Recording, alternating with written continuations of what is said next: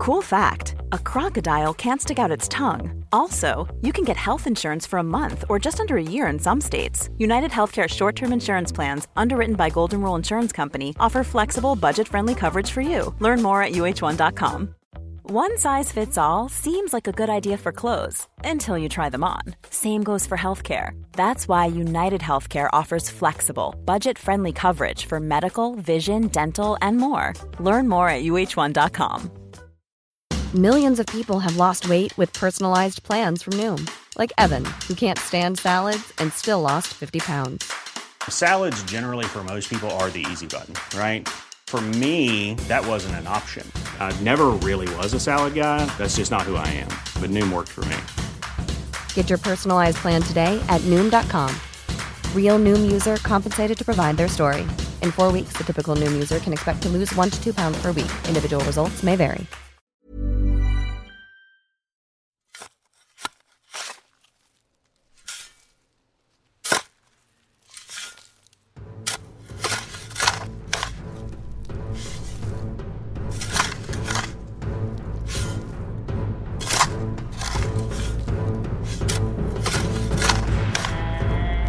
اواسط پاییز 1922 هاوارد کارتر باستانشناس مشهور بریتانیایی در حال اکتشاف دره پادشاهان مصر بود تا بعد از هفت سال بالاخره بتونه مقبره یکی از فرائنه رو پیدا کنه. دره پادشاهان یه زمین گسترده است با شکستگی ها و فرو رفتگی های کوچیک و بزرگ که تو مصر باستان به عنوان گورستان فرعون ها ازش استفاده می شده. تو تمام این سالها کارتر فقط تونسته بود چند برآمدگی و دستگیره در مربوط به زمان یک پادشاه رو پیدا کنه.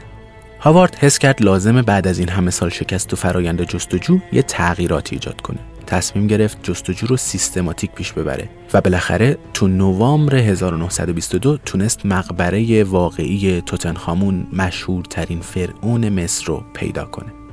چیزی که اون کشف کرد یکی از بزرگترین اکتشافات باستانشناسی سده بیستم میلادی بود. تقریبا چهار ماه طول کشید تا هاوارد بتونه مقبره رو باز کنه. هم گرفتن مجوزها سخت بود هم بر اساس افسانه ها هر کسی که مزاحم مومیایی یا مقبره ای از مصر باستان می‌شد نفرین فرائن دامنش رو می‌گرفت. نفرین فرائنه یه جور تلسمه که میگه اگه مقبره مومیایی ها باز بشه و به اونا دست بخوره اون کسی که این کارو کرده دچار عواقب بدی مثل مرگ یا بیماری میشه. خیلی فرقی هم نمی‌کنه که اون آدم دزد یا باستان شناس باشه.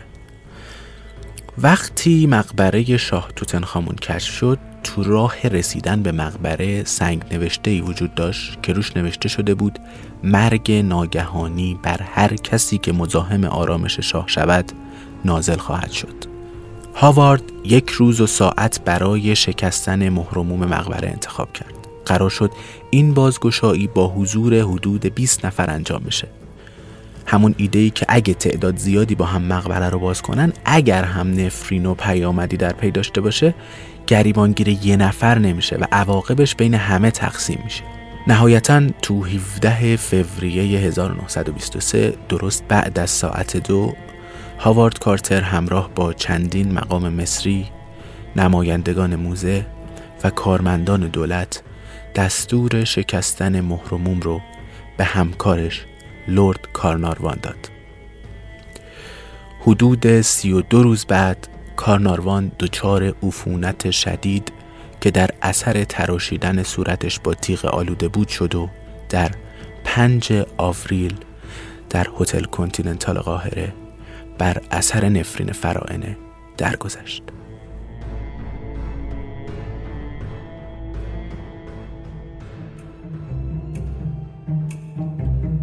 سلام به قسمت اول پادکست اگزون خوش اومدید پادکستی که تو هر قسمتش من جواد آزادی پور سعی می‌کنم داستانی از اتفاقات جالب و حیرت انگیز تاریخی یا تحقیقاتی حول موضوع وراست رو بیان کنم. این کمک می‌کنه ما هم بتونیم یه دید عمیقتر و درستتری به اتفاقات شگفتانگیز پیرامون علم زیست شناسی داشته باشیم. هم به سوالات و کنجکاوی های ذهنمون به یه شکل درستی جواب داده میشه. پادکست اگزون رگه های از هوسبازی بی انتهای طبیعت.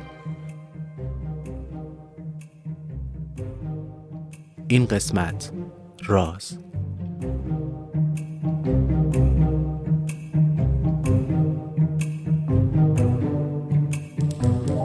تو مقبره توتنخامون 5398 تا وسیله پیدا شد.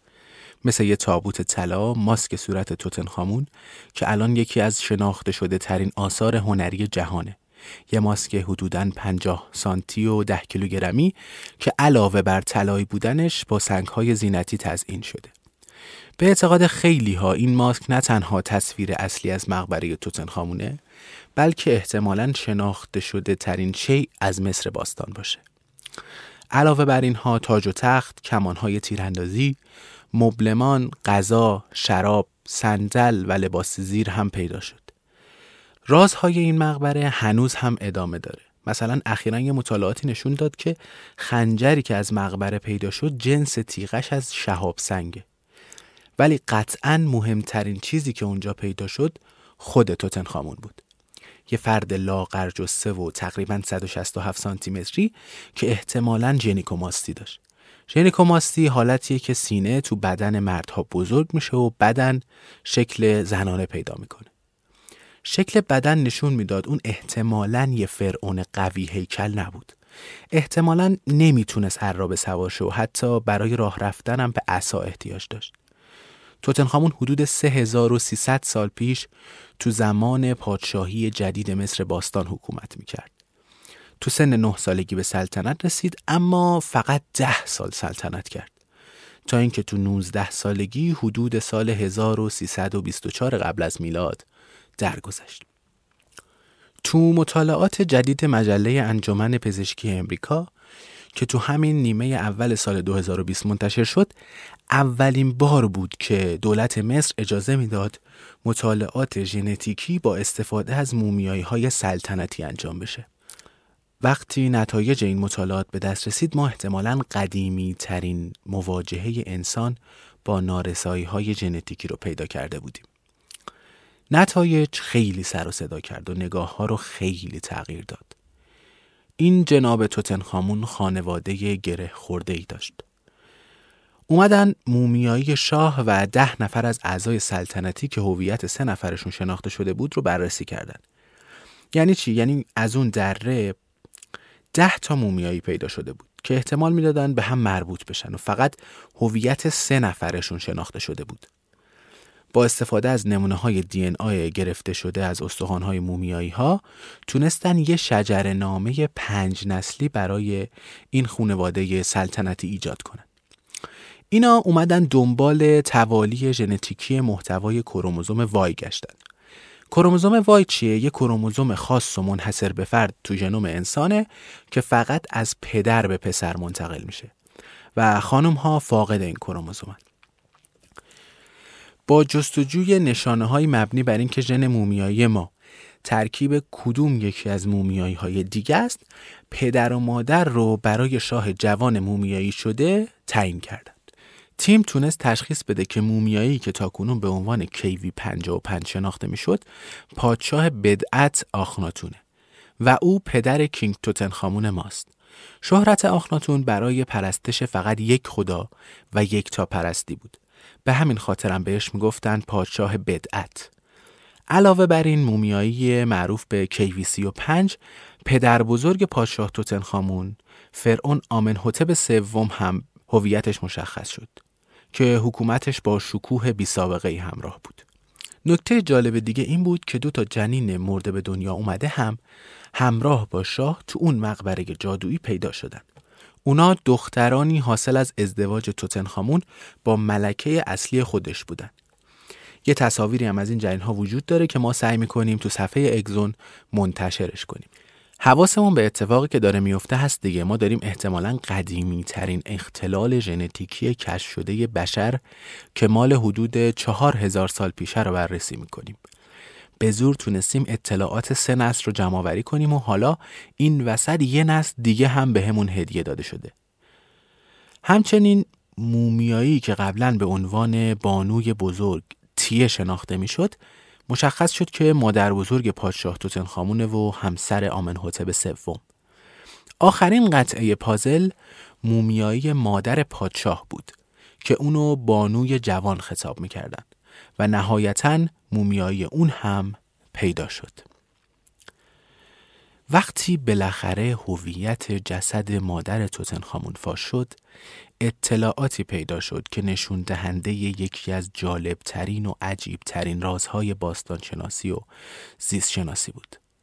مطالعات دی آ نشون می‌داد که بانوی جوان دختر آمنحتب سوم و تی است و بانوی جوان خواهر کامل شوهرش آخناتونه.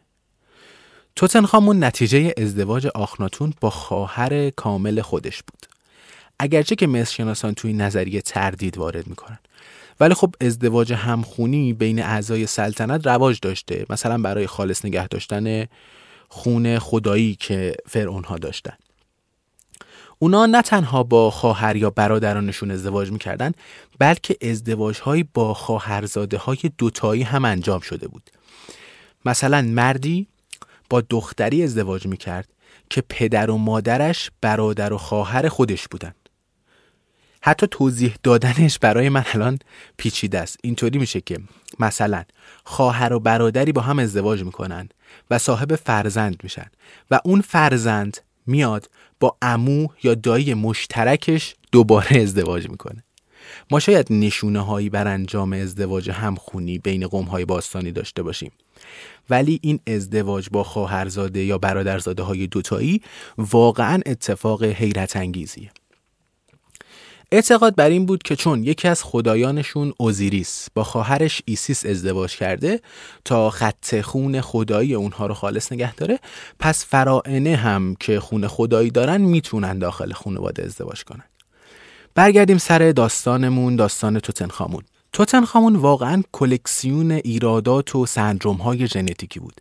احتمالا هم شکل عجیب و غریب و نامتعارف بدنش یا مرگ نابهنگامش هم به همین خاطر بوده.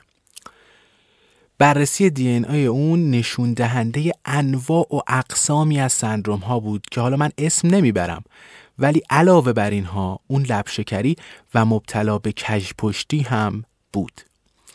وضعیت انقدر براش خراب بود که تو پای راستش اختلال نبودن یک انگشت رو داشت و تو پای چپش سرطان استخوان. این اتفاق اینقدر به درد وادارش می‌کرد که مجبور به راه رفتن با عصا می‌شد. واسه همینم احتمالا تعداد زیادی عصا تو مقبرش پیدا شد. البته همه این اختلال ها ممکنه دردناک و طاقت فرسا باشن ولی احتمالا هیچ کدوم از اینا باعث مرگ شاه نشدن. تقریبا همه یقین دارن که توتنخامون در اثر مواجهه چندین و چندواره با مالاریا از دنیا رفته. چون نشونه هایی از دی آی مالاریا هم تو بدنش پیدا شده. بررسی ها و گمان زنی های دیگه ای هست که میگه احتمالا آخناتون پدر توتنخامون هم دارای اختلالات ژنتیکیه که باعث میشه اون ویژگی های زنانه ای که تو تصاویر و مجسمه هاش دیده میشه به وجود میاد. مثل لگن پهن شکم گلدانی شکل یا سینه های زنانه. البته این فرضیه با اسکن مومیایی آخناتون رد شد ولی بررسی مجسمه ها و نگاره هایی که از آخناتون به جا مونده این نقایص ظاهری رو تایید می‌کنه. به طور کلی وضعیت خوب دی این ای باقی مونده از مومیایی های سلطنتی خانواده توتنخامون برای متخصصین ژنتیک اعجاب آور بود. یکی از این محققین میگه که محتوای دی این آی کشف شده از این خانواده از کشف های ما تو چند قرن جدید هم بهتره. به عنوان مثال بانوی بزرگ زیباترین دی این ای بود که من از یک نمونه باستانی دیدم. روش مومیایی کردن مصریان باستان به طور ناخواسته ای از دی این آ بافت و همچنین گوشت مومیایی ها محافظت می‌کرد. راز خونواده توتنخامون شاید قدیمی ترین مواجهه قابل دسترس بشر با اختلالات ژنتیکی باشه ولی بعد از مصریان باستان زمان زیادی طول نکشید که بشر به دنبال کشف راز وراست و انتقال صفتهای برگزیده بره. This makes it possible to clone ancient mummies and in a sense bring them back to life. It is possible that at some point in the future, if your body had been successfully mummified, that these ancient extraterrestrials were well aware that a clone of who you were before could then be reborn many years later. And is it possible that with the magnificence of the DNA and with all the information that it contains, that you might also come back with the memories of what you lived who you were and what you knew the last time? بحث شباهت یکی از ابتدایی ترین موضوعاتی بود که ذهن و حواس فیلسوفان یا دانشپژوهان رو به خودش جلب کرده بود. فیساغورس که 530 سال قبل از میلاد مسیح زندگی می‌کرد اولین و یکی از پذیرفته شده ترین نظریه ها رو در مورد شباهت فرزندان به والدینشون ارائه داد. بحث کلی فیساغورس این بود که عامل اصلی شباهت ها بین والدین و فرزندان حداقل تو انسان در اصل همون اسپرم مرده. میگفتش که اسپرم میره تو کل بدن میگرده و با جذب بخارهای اسرارآمیز می‌تونه ویژگی اعضای مختلف رو ذخیره کنه. به این ترتیب منی مرد در طول عمر اون تبدیل به انبار متحرکی از اون چیزی می‌شد که برای تولید مثل لازم بود. یعنی یه جور اصاره قلزت یافته از گوهر وجود. نیمه دوم نظریه فیساغورس مربوط به انتقال این اصاره به جنس معنس از طریق آمیزش جنسی بود. به نظر فیساغورس هنگامی که منی وارد رحم می‌شد بدن زن غذای لازم رو به اون میرسون تا جنین شکل بگیره. پس طبق این نظریه وظایف زن و مرد کاملا تفکیک شده بود. پدر اطلاعات اصلی برای تولید جنین رو فراهم می‌کرد و مادر با تقضیه و نگهداری جنین تو رحمش اونو رشد و پرورش می‌داد. این نظریه بعدا تحت عنوان اسپرمیز معروف شد که اشاره به نقش مهم اسپرم تو فرایند تولید مثل داشت. فیساغورس تقریبا اولین کسی بود که سعی کرد در مورد وراثت یه نظریه ارائه بده. و تا چند دهه بعد از اون هم به نظریش استناد می‌شد. مثلا تو سال 458 قبل از میلاد یه نمایش نویس تو یونان باستان یه نمایشنامه نوشت در مورد اینکه فرزندی مادر خودش رو به قتل میرسونه. خب از نظر جامعه بدوی اون زمان این کار قبیح و شیطانی بود. اما اون نمایشنامه نویس پای یه بحث تکان دهنده رو وسط کشید. استدلال کرد که مادر برای پسرش غریبه بیش نیست. چون زن باردار صرفا نوعی انکوباتور تکریم شده انسانیه. کیسه ای حاوی خوراک لازم برای جنین که از طریق بندناف قطره قطره میاد و خوراک رو به جنین میرسونه. مرد والد اصریه و زن برای جنین غریبه ای بیش نیست. قضیه اینه که نظریه توارثی فیساغورس خیلی اثر گرفته از همون نظریه مثلثاتی معروف اونه. نظریه‌ای که میگه میشه طول زل مثلث قائم و زاویه رو از روی دو زل دیگش به دست آورد. به نظر فیساغورس مادر و پدر دو زل مستقلن و فرزند هم زل سوم. پس طبیعی بود که وقتی میشه تو مثلث زل سوم رو به دست آورد بشه هم از طریق حضور پدر به عنوان دهنده اساره حیات و مادر به عنوان عامل نگهداری و پرورش نظریه‌ای برای راز وراثت ارائه داد.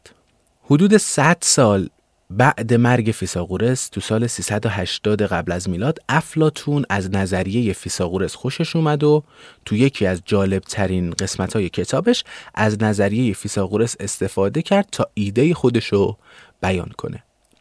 می‌گفت اگر ما با دقت تحت شرایطی سنجیده شده بتونیم والدین کاملی رو به دست بیاریم می‌تونیم با آمیزش و یه جورایی نسلگیری از اونها نسل به نسل بچه های کاملتری رو داشته باشیم. می‌شد با اجراسازی این نظریه کم کم به فرزندان کاملی که احتمالاً تندرستترین، شایسته ترین، مستعدترین، باهوشترین و هر ترین دیگه ای هستن برسیم. حواسمون هست که این آدم کی داره این حرفا رو می‌زنه؟ این حرف برای امروز و دیروز نیست. این حرف رو داره یکی از 400 سال قبل از میلاد مسیح می‌زنه. طبق نظر افلاتون راه ساختن یه آرمان شهر انسانی از آرمان شهر ژنتیکی میگذره. پس افراد مستعد میبایست در ازدواجهاشون دقت و گزینش رو در حد کمال اجرا کنن. ارسطو با اعتماد به نفس ذاتی که داشت نظریه فیساغورس رو کاملا رد کرد. یک کتاب نوشت به اسم تولید مثل جانداران که توش نظریه اسپرمیز رو با این دلایل رد کرد. اولا بچه ها ویژگی هایی داشتن که فقط از پدراشون نبود. یه صفت هایی هم از مادراشون نشون می‌دادن. A lot can happen in the next three years. Like a chatbot may be your new best friend. But what won't change? Needing health insurance. United Healthcare Tri Term Medical Plans are available for these changing times. Underwritten by Golden Rule Insurance Company, they offer budget friendly, flexible coverage for people who are in between jobs or missed open enrollment. The plans last nearly three years in some states, with access to a nationwide network of doctors and hospitals. So, for whatever tomorrow brings, United Healthcare Tri Term Medical Plans may be for you. Learn more at uh1.com. Many of us have those stubborn pounds that seem impossible to lose, no matter how good we eat or how hard we work out. My solution is PlushCare. PlushCare is a leading telehealth provider with doctors who are there for you day and night to partner with you in your weight loss journey. They can prescribe FDA-approved weight loss medications like Wagovi and Zepbound for those who qualify. Plus, they accept most insurance plans. To get started, visit plushcare.com slash weight loss. That's plushcare.com slash weight loss. علاوه بر این تعدادی از بچه ها ویژگی هایی داشتن که از مادر بزرگاشون می اومد.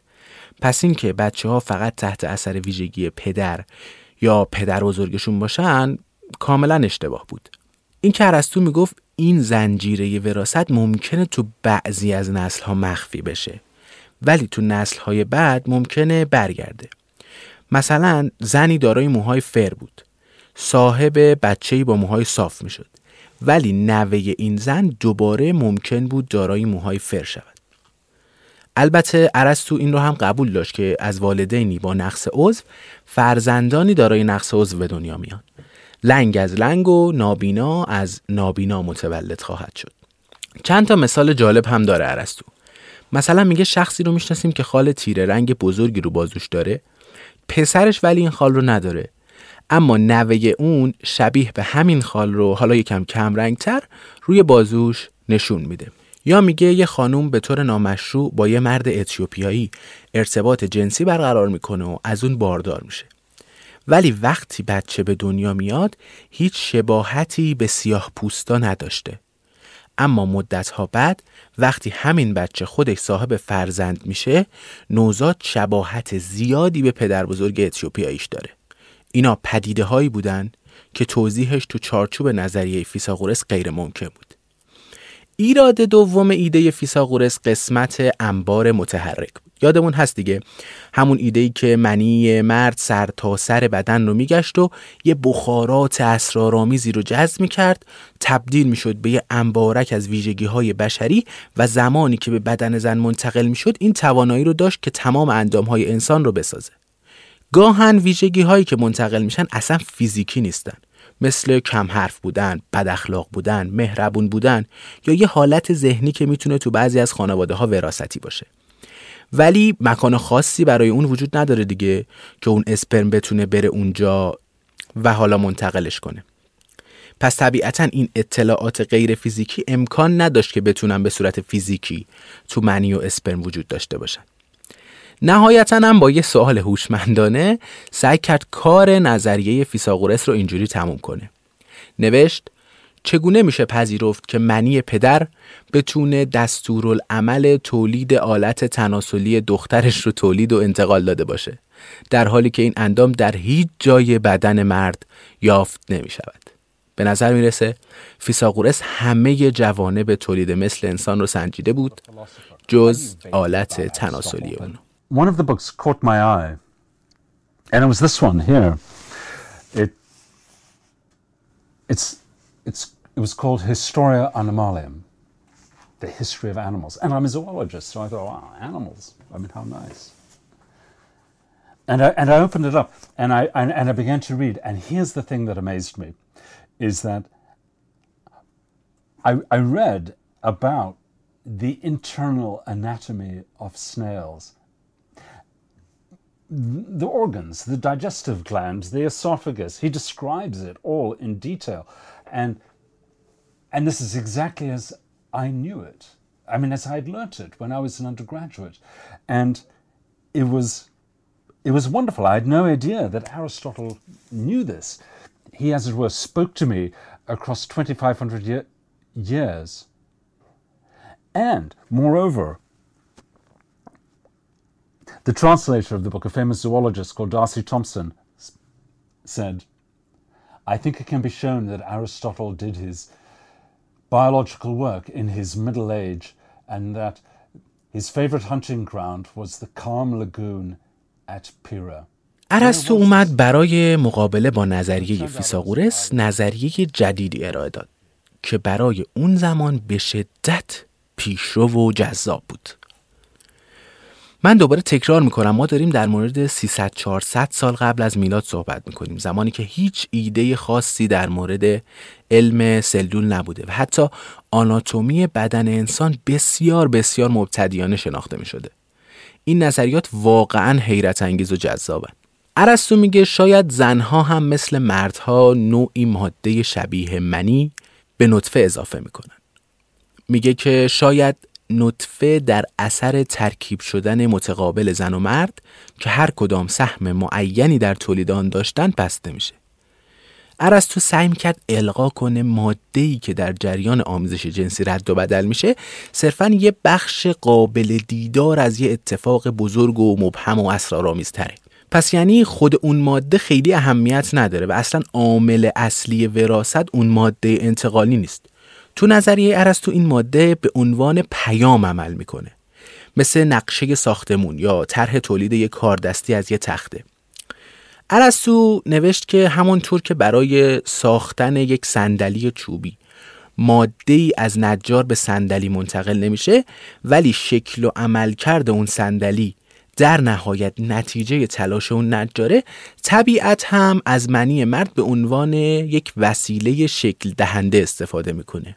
از طرف دیگه بزن به عنوان ماده اولیه برای ایجاد اون محصول نهایی نگاه می‌شد مثلا تو مثال قبلی تو فرایند تولید مثل نجار مرد بود و زن چوب که ماده اولیه رو تأمین می‌کرد زن به عنوان آورنده ماده‌ای که وجود انسان از اون ساخته میشه در نظر گرفته می‌شد.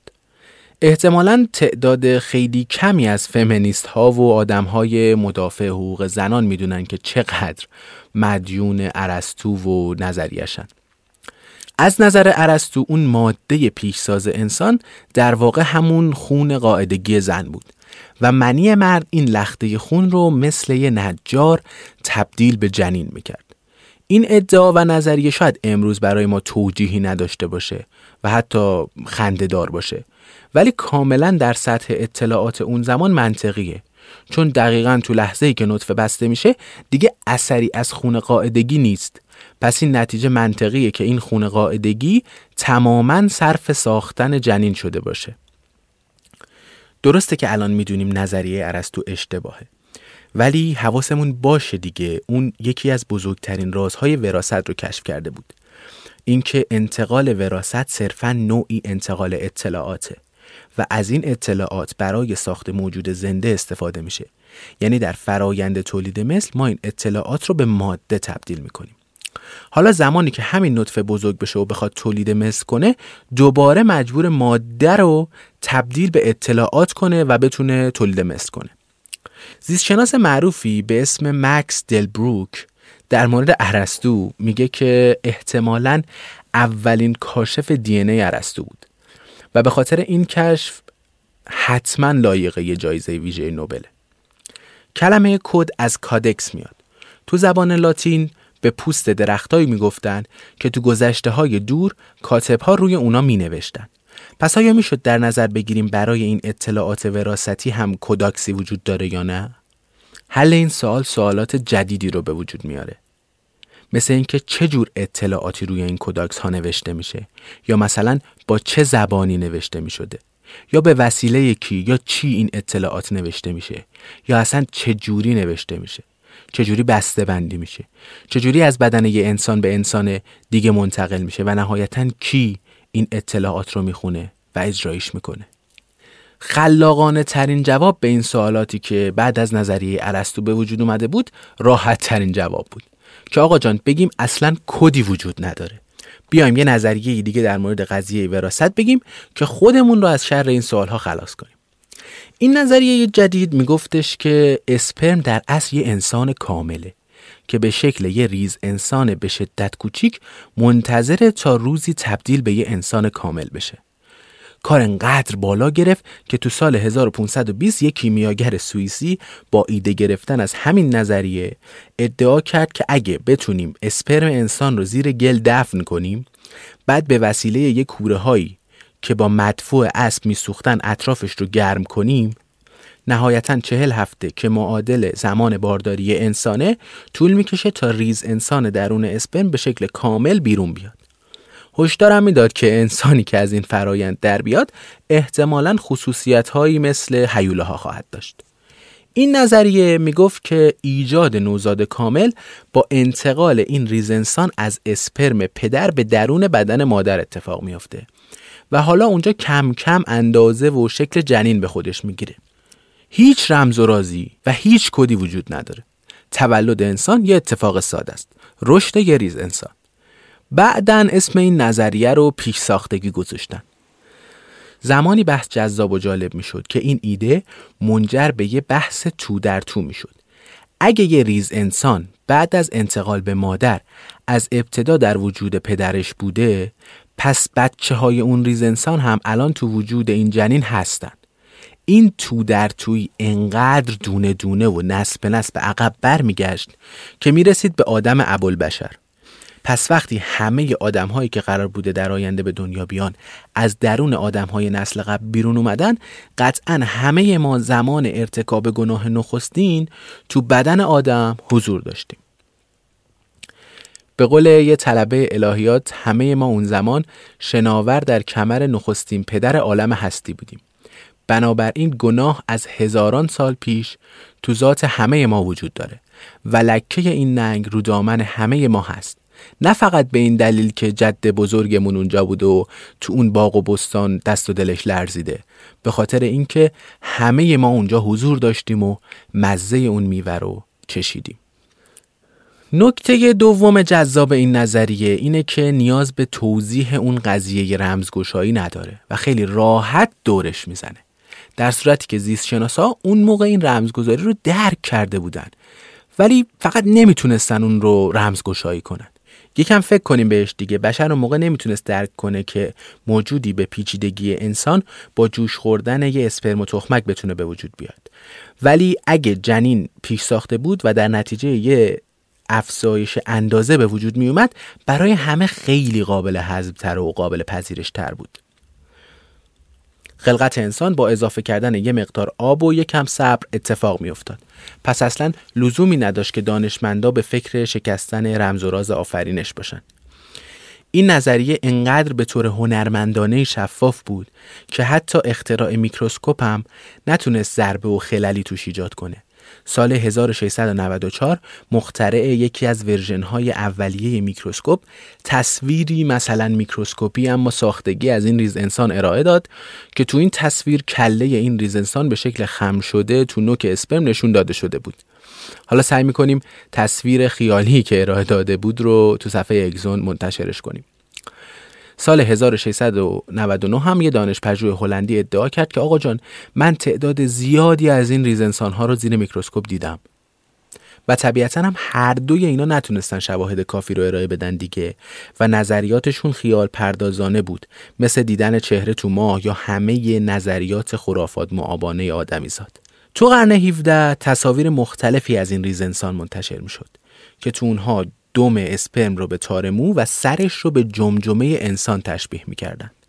تا آخر قرن 17 این نظریه پیش ساختگی منطقی ترین و پذیرفته شده ترین نظریه منباب وراست انسان بود. دانشمندان می‌گفتن انسان ها از دل یه سری انسان های به وجود میان و درخت های بزرگ هم از دل یه سری شاخه های کوچیک. اینقدر کار این نظریه بالا گرفت که تو سال 1699 یه دانشمند هلندی گفت کار طبیعت فقط تکثیر است و اصلا پدیده‌ای به نام تولید مثل تو اون وجود نداره. اما برای بعضیا این که ریز انسان ها از ازل تا ابد تو بطن انسان ها زندانی شدن قابل پذیرش نبود. مخالفا می‌گفتن نمیشه که انسان پیش ساخته و آماده باشه. باید از هیچ و به وسیله دستورالعملی که تو اسپرم و تخمک هست تولید بشن. چون تمام اندام های فیزیکی و ویژگی های اخلاقی جنین هر بار از نو تولید می شدن و قطعا تنها راه خلقت خلقت موجود جدیده. حالا پرسشی که ایجاد می‌شد این بود که چه دستورالعملهایی منجر به ایجاد جنین میشه و تو چه فرایندی تک تک اندام ها دونه دونه ایجاد میشن. سال 1768 که جنینشناس آلمانی سعی کرد با یه روش خودساخته به این سوال جواب بده. اونم مثل ارسطو اعتقاد داشت که جنین حامل نوعی اطلاعات رمزگذاری شده است که این رمزها یه انسان کوچیک شده نیستن. اطلاعات ساخته یک انسانن. اون توضیحات زیادی واسه نظریه خودش نداد. ولی فقط تو یه مورد یه استدلال نصف و نیمه کرد. این دستورالعملها اول با تخم بارور ترکیب می شدن بعد یه دست ناپیدایی فرمان شروع فرایند رشد جنین رو صادر می کرد. یعنی ما یه دستورالعمل داریم که از سمت مرد اومده و این میاد با تخمکی که به وسیله خود مادر بارور شده ترکیب میشه. مرحله بعد اینه که یه دست ناپیدایی یه نیروی سازنده ضروری وارد میشه و این تخم رو به شکل و شمایل انسانیش در میاره. بعد این نظریه قرن 18 شد جولانگاه یه سری زیست شناس فیلسوف و جنین شناسی که با هم سر نظریه پیساختگی و دست ناپیدا بحث می‌کردن. نهایتا تو قرن 19 یه زیست شناس گمنام گفت که این دو فرضیه که در مقابل همن از قرنها پیش وجود دارن و سالهاست داره در موردشون بحث میشه. نظریه پیش ساختگی نسخه جدیدی از نظریه فیساغورس بود که می‌گفت اسپرم حامل همه اطلاعات لازم برای تولید انسانه و فرضیه دست ناپیدا یه جورایی بروز شده نظریه ارسطو بود که ادعا می‌کرد وراست به وسیله اطلاعاتی که می‌تونستن انسانها رو بسازن منتقل میشه. با این تفاوت که تو نسخه بروز ما یه دست ناپیدایی داریم که کار شکل دادن به جنین را انجام میده. تو طول زمان هر دو این نظریه هم کم کم توجیه و پذیرفته شدن هم به شدت بهشون ایراد وارد شد. فیساغورس و ارسطو هر دو هم یه جورایی درست فکر کرده بودن و هم یه جورایی غلط. تو اوایل قرن 19 به نظر می رسید کل دانش وراست و جنین شناسی به یه بنبست مفهومی رسیده بود. حتی بهترین زیست شناس های اون زمان هم با اینکه گاهن همه عمرشون رو پای این علم صرف کرده بودن نتونسته بودن چیز جدیدی رو به نظریات این دوتا فیلسوف یونانی که دو هزار سال پیش زندگی می‌کردن اضافه کنن. تا اینکه سر و کله دو نفر تو علم زیست شناسی پیدا شد. یه پسر عاشق جمعآوری نمونه های جانوری و یک کشیش کارآموز کلیسای آگوستین چارلز داروین و گرگور مندل.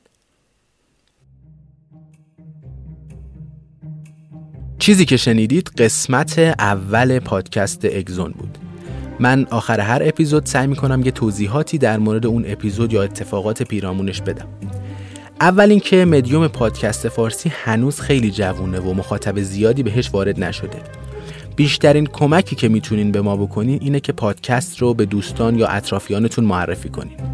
این باعث میشه که اطلاعاتی که برای شما جالبه به دست دوستاتون هم برسه و اطلاعات رایگان و به درد بخوری که پادکست ها دارن در دسترس آدمای بیشتری قرار بگیره علاوه بر این بچههایی که پادکست درست می‌کنن هم انگیزه بیشتری پیدا می‌کنن و روز به روز کیفیت خروجی ها بهتر میشه اگزون رو علاوه بر تلگرام می‌تونید تو تمام اپلیکیشن های پادگیر مثل Castbox، گوگل پادکست یا اپلیکیشن پادکست اپل پیدا کنید.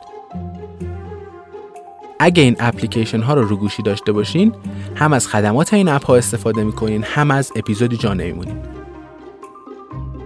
ما تو اینستاگرام اگزون هم میایم داستان های حاشیه‌ای حول محور هر اپیزودمون رو به اشتراک می‌ذاریم. حتما یه سر اونجا بزنین. چیزای خیلی جالبی پیدا می‌کنین. علاوه بر این می‌تونین فیلم هر اپیزود رو به اضافه فیلم ها یا مستند های مربوط به موضوعات هر اپیزود تو کانال یوتیوب اگزون تماشا کنید. فقط کافیه اگزون پادکست رو تو اینستاگرام یا یوتیوب search کنید. E X O N پادکست. خوشحالم که تونستم بعد حدود 6 ماه اولین اپیزود اگزون رو بدم بیرون. پادکستی که ایدش خیلی وقت با منه ولی هی شروعش رو به تاخیر میندازم. ما سعی می‌کنیم هر دو هفته یه بار یه اپیزود release کنیم و امیدواریم که روز به روز کیفیت خودمون رو بالا ببریم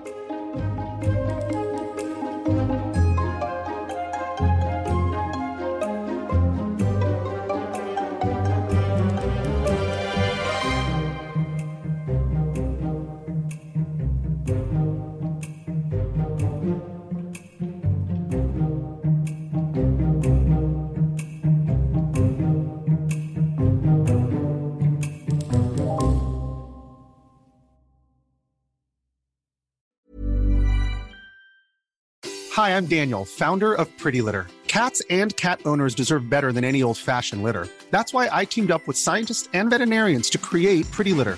Its innovative crystal formula has superior odor control and weighs up to 80% less than clay litter.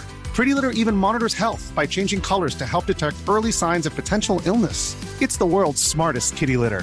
Go to prettylitter.com and use code ACAST for 20% off your first order and a free cat toy. Terms and conditions apply. See site for details. When you make decisions for your company, you look for the no brainers. And if you have a lot of mailing to do, stamps.com is the ultimate no brainer. It streamlines your processes to make your business more efficient, which makes you less busy. Mail checks, invoices, legal documents, and everything you need to keep your business running with stamps.com.